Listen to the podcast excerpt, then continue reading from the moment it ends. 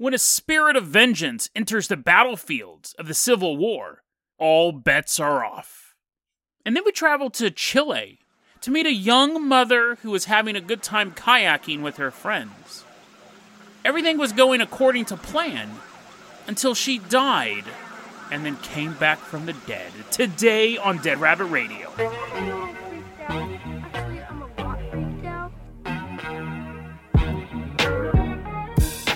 Hey everyone, welcome back to another episode of Dead Rabbit Radio. I'm your host, Jason Carpenter. I'm having a great day. Hope you guys are having a great day too. I hope you guys are finding some way to beat the heat. Coming into Dead Rabbit Command right now on the back of a crazy crustacean. It's William Wilson. Everyone give a round of applause to William Wilson. He's on this little crab. Chop, chop, chop, chop, chop. I read the other day that the voice of Sebastian the Crab died. Actually, that's a good lead-in. It's a good segue. Later. I'm not going to segue right now, but we're going to talk about death this episode. But did you hear that? The voice of Sebastian the Crab died recently. And I know I'm really bringing down the beginning of the show. I'm like, remember that childhood song? All those childhood songs you love so much? William's sitting there. He's looking at this crab. He's saying, oh, it's dead. It's this dead crab. William. William, you're going to be our captain, our pilot this episode. If you guys can't support the Patreon, that's fine too. Just help spread the word about the show. That's how you do your part to expand the Fluffle family. Talk about it on Instagram, Facebook, wherever you guys hang out online. That is how you support the show as well. William, we're going to toss you the keys to the Dead Rabbit Dune Buggy. This is another vehicle we haven't used in a while. Toss you the keys to the Dead Rabbit Dune Buggy. We're leaving behind Dead Rabbit Command. We are headed out to Fletcher, North Carolina. Ding, ding, ding, ding, ding, ding, ding. William is driving us on out to Fletcher, North Carolina. The year is eighteen sixty-five, and the Civil War is on. Oh, I got shot in the stomach. I got shot. Uh, and we're just we're just driving through a dune buggy. We're watching the war between the states. Brother kill brother. Father killing son. We're eating crab. We're just eating crab legs. Ah, oh, help us! They're reaching for us. A group of Union soldiers is getting their butt kicked in the town of Fletcher, North Carolina. And so the order has been given to retreat. Now, eighteen sixty-five is towards the end of the war, if you don't know your U S Civil War history. But it, not everything, not every single battle was going smoothly at that point. The war was still on. The Union would eventually triumph. But in this particular town, the South had the upper hand. And so the Union troops are retreating from town. And they know, you know, when they invaded the South, it was a lot of guerrilla actions on this part of the Confederacy. And you had a lot of locals spying for the Confederacy, giving out troop positions and things like that.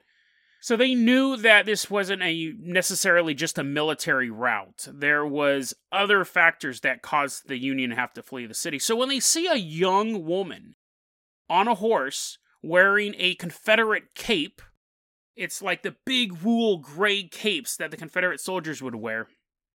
They see her galloping away on this horse. The commander of this particular platoon of soldiers goes, okay, let's get her and figure out if she knows anything. His eyes go from side to side. They're going to execute her. But technically he just says, we'll interrogate her, as he's trying to shoot her in the brain. She's riding away on her horse. The Union troops are riding after her. And it's really, it's a win-win for the Union troops. They got to leave town anyways. And she's headed on the way out of town. And she gallops past Calvary Episcopal Church. Clop, clop, clop, clop, clop. And then the Union troops, clop, clop, clop, clop, clop, follow after her. They can't catch her. No matter how close they get to her, she always seems a little bit farther away. And again, at this point, they've stopped trying to catch her. They actively have their guns raised. They're trying to shoot her as she's galloping away. But they can't even get in firing distance of this woman. And then the woman vanishes. And then all the Union troops kind of look at each other, right? They pause their horses. One of the horses was the crypt keeper. And they go, sir, did you see that? And the other one's like, I sure did, Jimmy. Th- that was super bizarre. People shouldn't just disappear. Oh. And then he looks down he, in mid-sentence. He was so rudely interrupted by a projectile going into his stomach. Oh, how rude. And then the other Union soldiers are like, I'm taking a very long way to explain. For some reason, I don't know why I'm dragging this on so long. All twenty soldiers are massacred on the spot. Slow motion bullets. Blah, blah, uh. They died. They died right there. It was a Confederate ambush. Or was it? The Confederate troops were just kind of hanging out. But when they see the troops galloping, they get in position. And when the troops ride by them, they open fire, and it's completely uncontested. All these Union soldiers are killed. twenty are killed on the spot. Now, of course, some get away, and they tell the commander, yeah, this woman is definitely helping the South. She's wearing a Confederate cape. She led her men into an ambush. And the general goes, dagnabbit, do whatever it takes to find this woman. And the, the guy technically should have said, oh, I should have added the part where she disappeared into the ether. And general's like, what? You should have, said, should have led with that part. Uh, there, a woman disappeared that we were trying to follow. Let's go back in time even earlier. It's the year eighteen sixty-one. It's April. The Civil War is a few weeks away. Rumblings in Washington and rumblings in whatever the capital was in the South. I, I, there was a Confederacy, so there is a bunch of different capitals. But you had rumblings all over the place. People were talking about shooting each other in the brains. People always talk about that. People were talking about shooting their own family members, their own countrymen in the brains. They were doing it for years and years and years. And now we're just a couple weeks away from the start of the Civil War. A young couple, we're going to call the man Jeremiah. We're going to call the woman Melissa. They just get married in North Carolina. And they only get a few weeks of marital bliss before the knock. It's a bunch of young men from town, and they're like, hey, Jeremiah. It took him a second to remember his name. It took him a second. They almost called him Johnny. Hey, Jeremiah. Before you draft someone into the war, it's polite to know their name. Hey, Jeremiah. You ready to fight for the South? You ready to fight for the Confederacy? And Jeremiah goes, you know what? Yes. It didn't take a lot of convincing. He was a total pushover. Yes, I will fight for the Confederacy.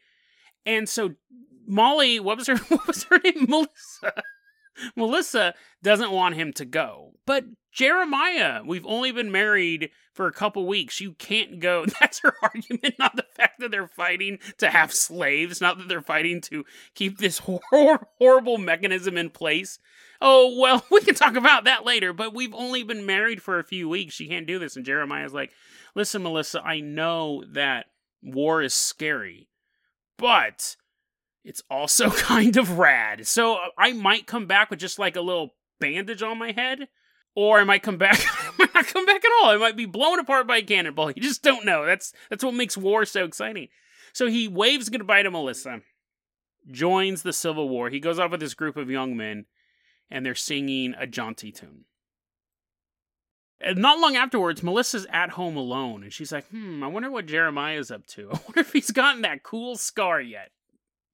There's a knock at her door. It sounds a little more like a feeble knock. Sounds a little distraught.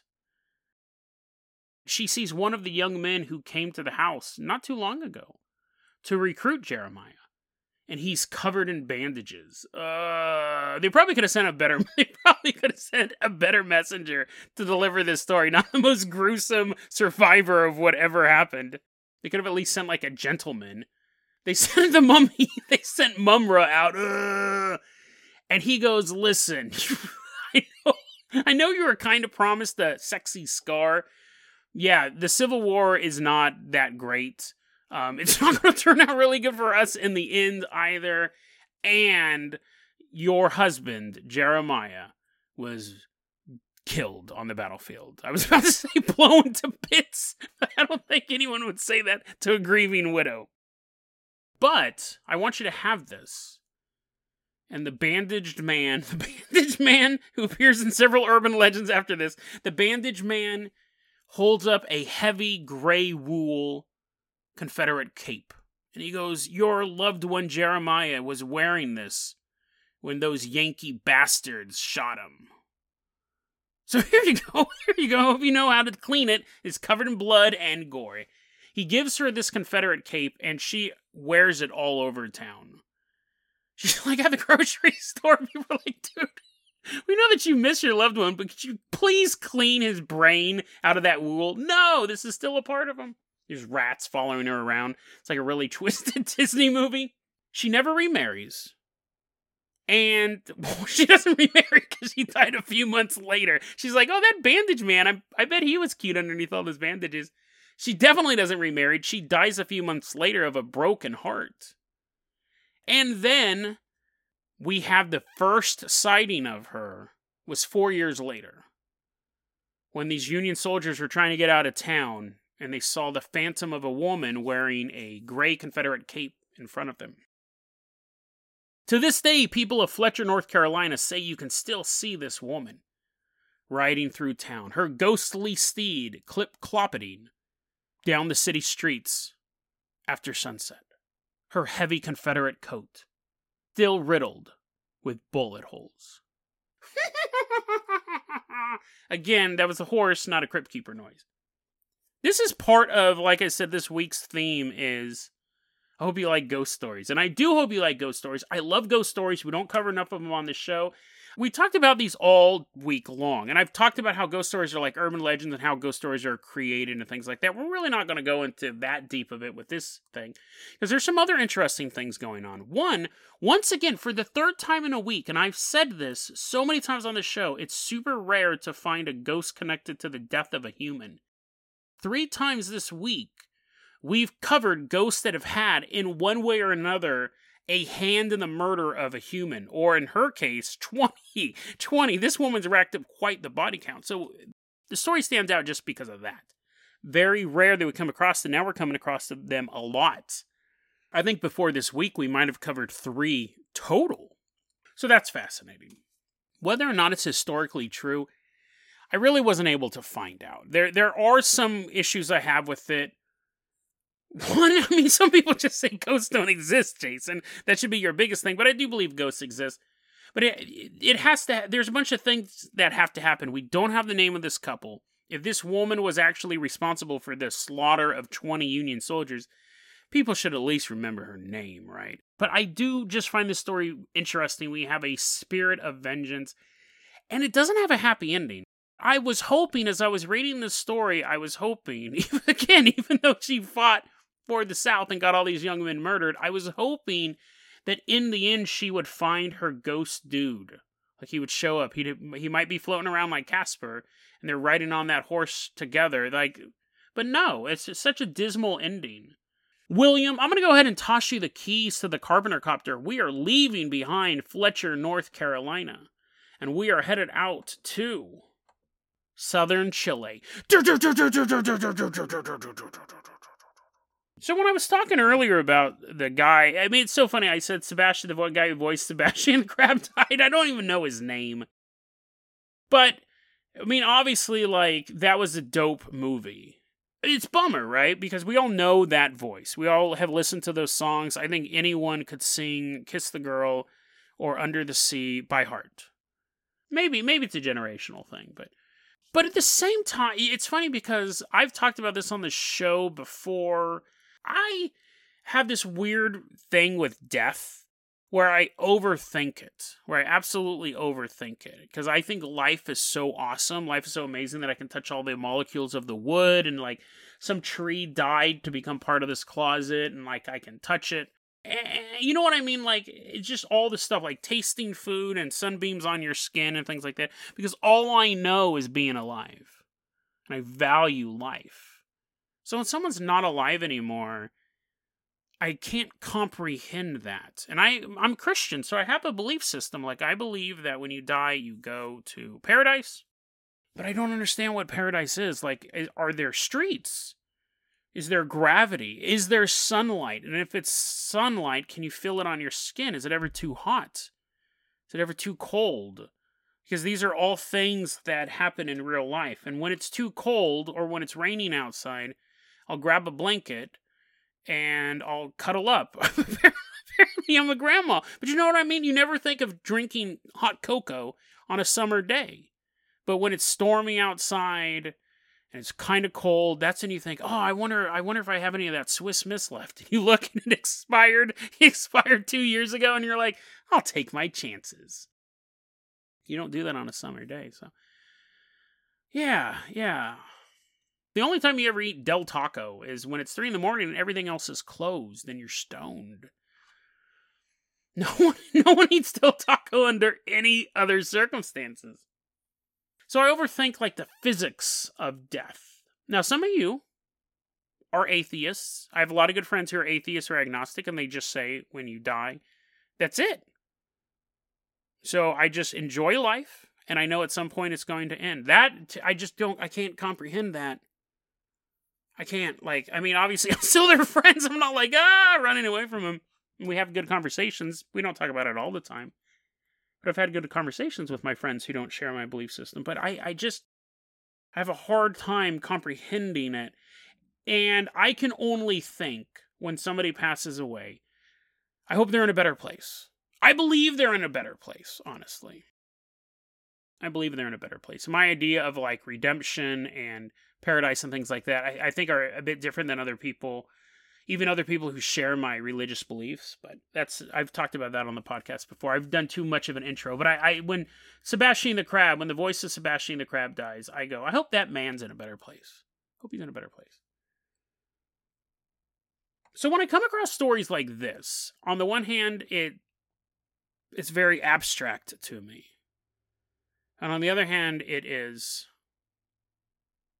nice.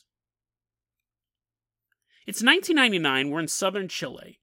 Doctor Mary Neal, she's a mother and an orthopedic spine surgeon, is kayaking with her friends.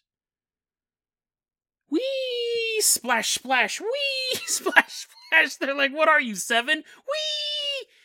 She stops weeing at a certain point because her kayak actually goes over a waterfall. Now, that was planned, apparently. It was part of the Daredevil tour she was on. But when it goes over the waterfall, she actually goes underwater. And the water is, like, pushing her down. It's keeping down the kayak. She goes ten feet underwater. And the power of the water... Maybe this wasn't planned. Maybe this was an accident.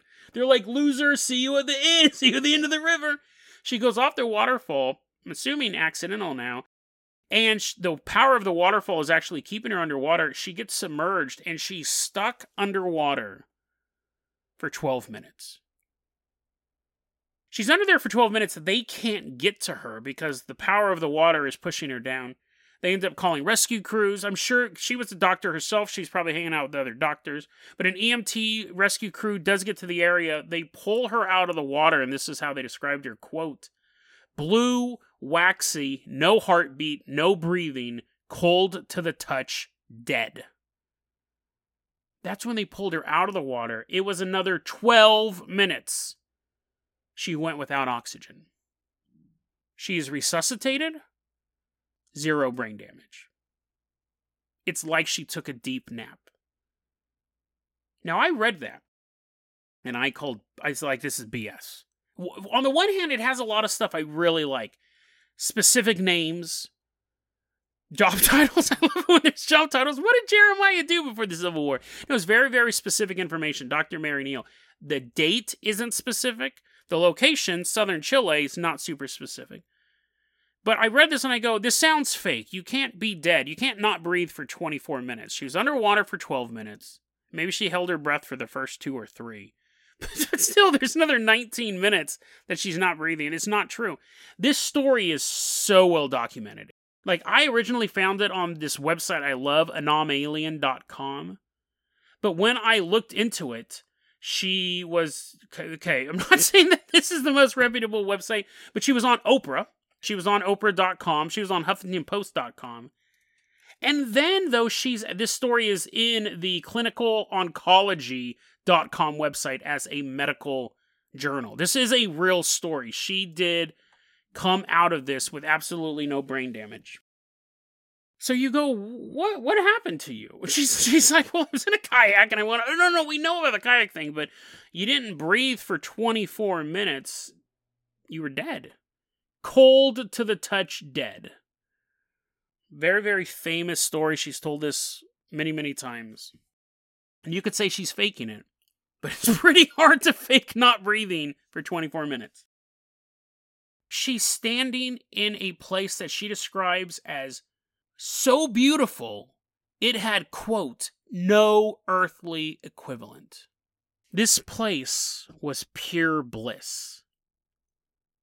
She sees, a short distance away from her, a huge domed structure.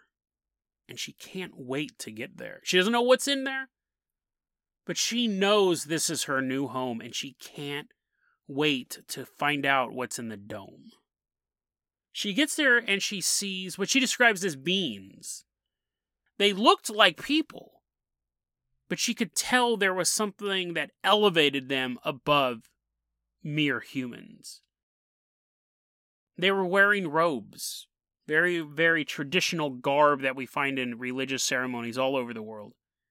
And when she entered the dome, she felt their love.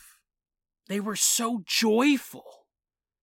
They were so happy to see her here. They told her they were there to guide her and to protect her.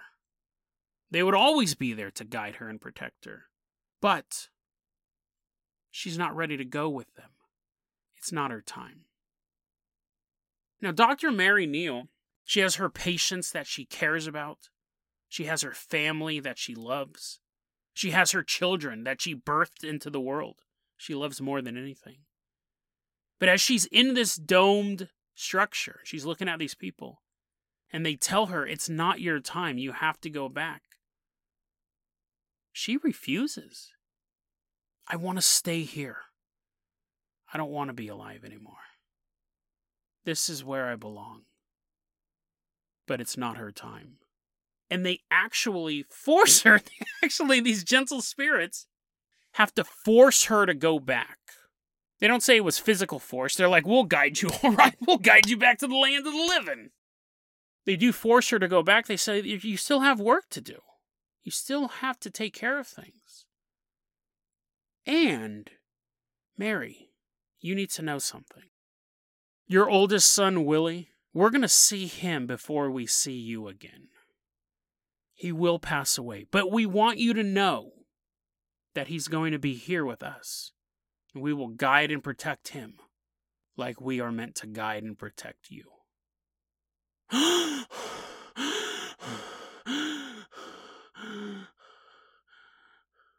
Mary starts breathing again. She is, once again, alive. She begins to share this story to her loved ones. Because that was obviously the first, even the doctors that were there were like, what was going on when you weren't breathing for twenty-four minutes? She would share this story. But she always left out one detail. The death of Willie.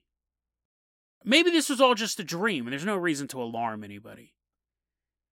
Maybe it was the fading synapses firing their last bolts of energy that created this image. Maybe if she never mentioned it, it wouldn't come true. Ten years after the event, she's told this story hundreds of times. She actually writes a book about her journey. After she finishes writing the book, ring, ring, ring, ring, she gets a phone call. She picks up the phone. She finds out that Willie had just died in a car accident. He was killed by a distracted driver. Someone was fiddling around on their cell phone. Killed her son.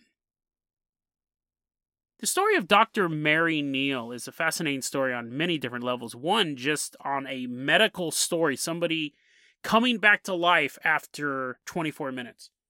We've come across stories like that before.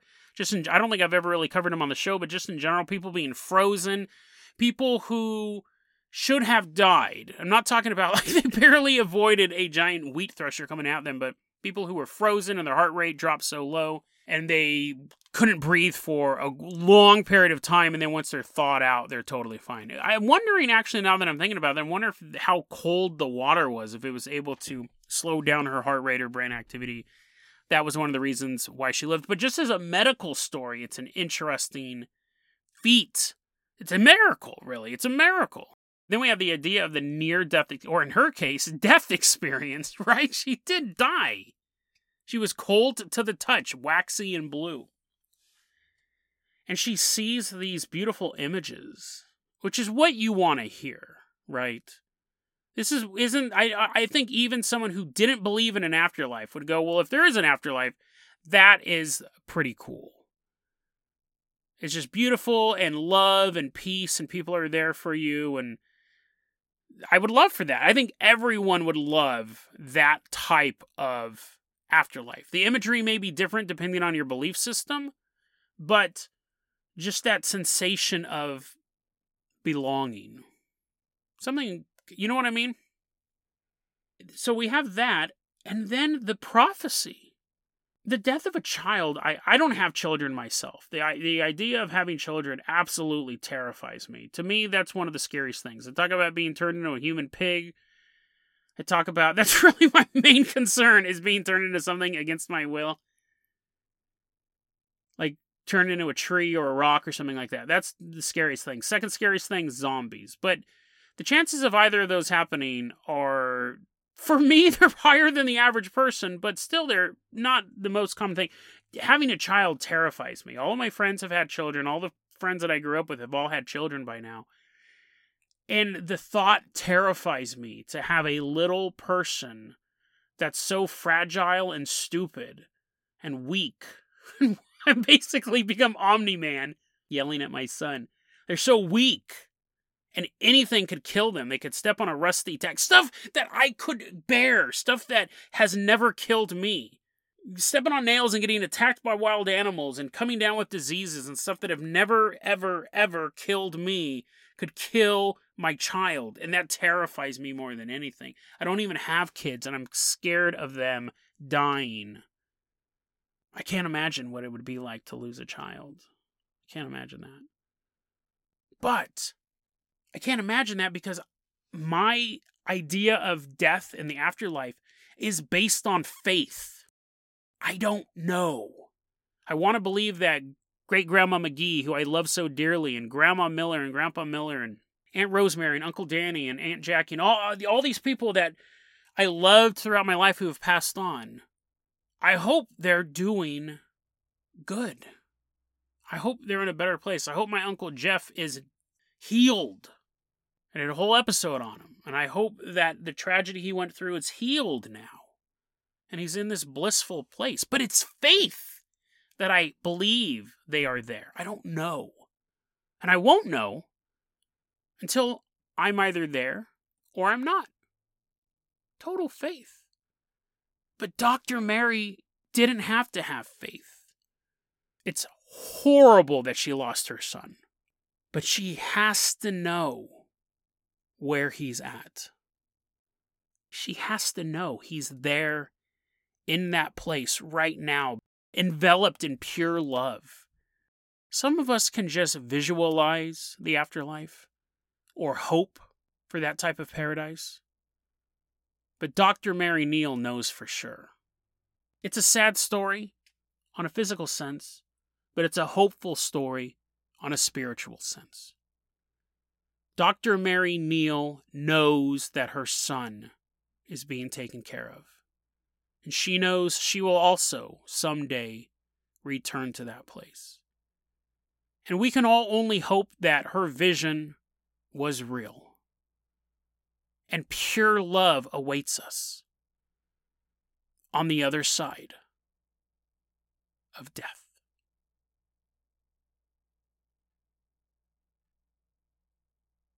dead rabbit radio at gmail dot com is going to be your... Don't try rushing it either, guys. I know things might get rough sometimes, but you still have work to do, too. dead rabbit radio at gmail dot com is going to be our email address. You can also hit us up at facebook dot com slash dead rabbit radio. Twitter is at Dead Rabbit Radio. Dead Rabbit Radio is the daily paranormal conspiracy and true crime podcast. You don't have to listen to it every day, but I'm glad you listened to it today. Have a great one, guys. Take care of yourselves.